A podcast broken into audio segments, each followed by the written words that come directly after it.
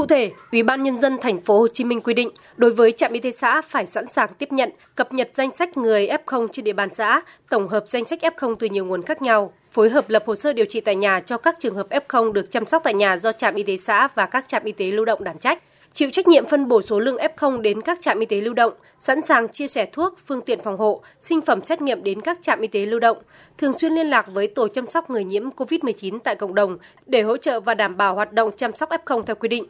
Các trạm y tế này phải chịu trách nhiệm rà soát, cập nhật danh sách, số điện thoại liên lạc của các hộ gia đình có người thuộc nhóm nguy cơ để có kế hoạch bảo vệ, chăm sóc phù hợp. Đối với trạm y tế lưu động,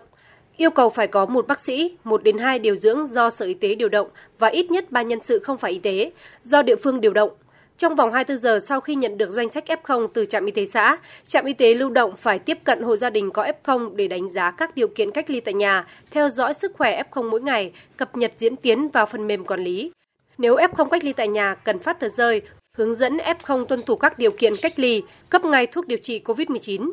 Khi ép không có các dấu hiệu chuyển nặng, cơ sở quản lý người nhiễm cô vít mười chín chịu trách nhiệm hướng dẫn, xử trí cấp cứu cho người bệnh, đồng thời liên hệ tổ phản ứng nhanh cấp xã, cấp huyện để được hỗ trợ xử trí cấp cứu và chuyển người bệnh đến bệnh viện gần nhất, thực hiện xét nghiệm tại nhà ép không theo quy định để hoàn thành cách ly.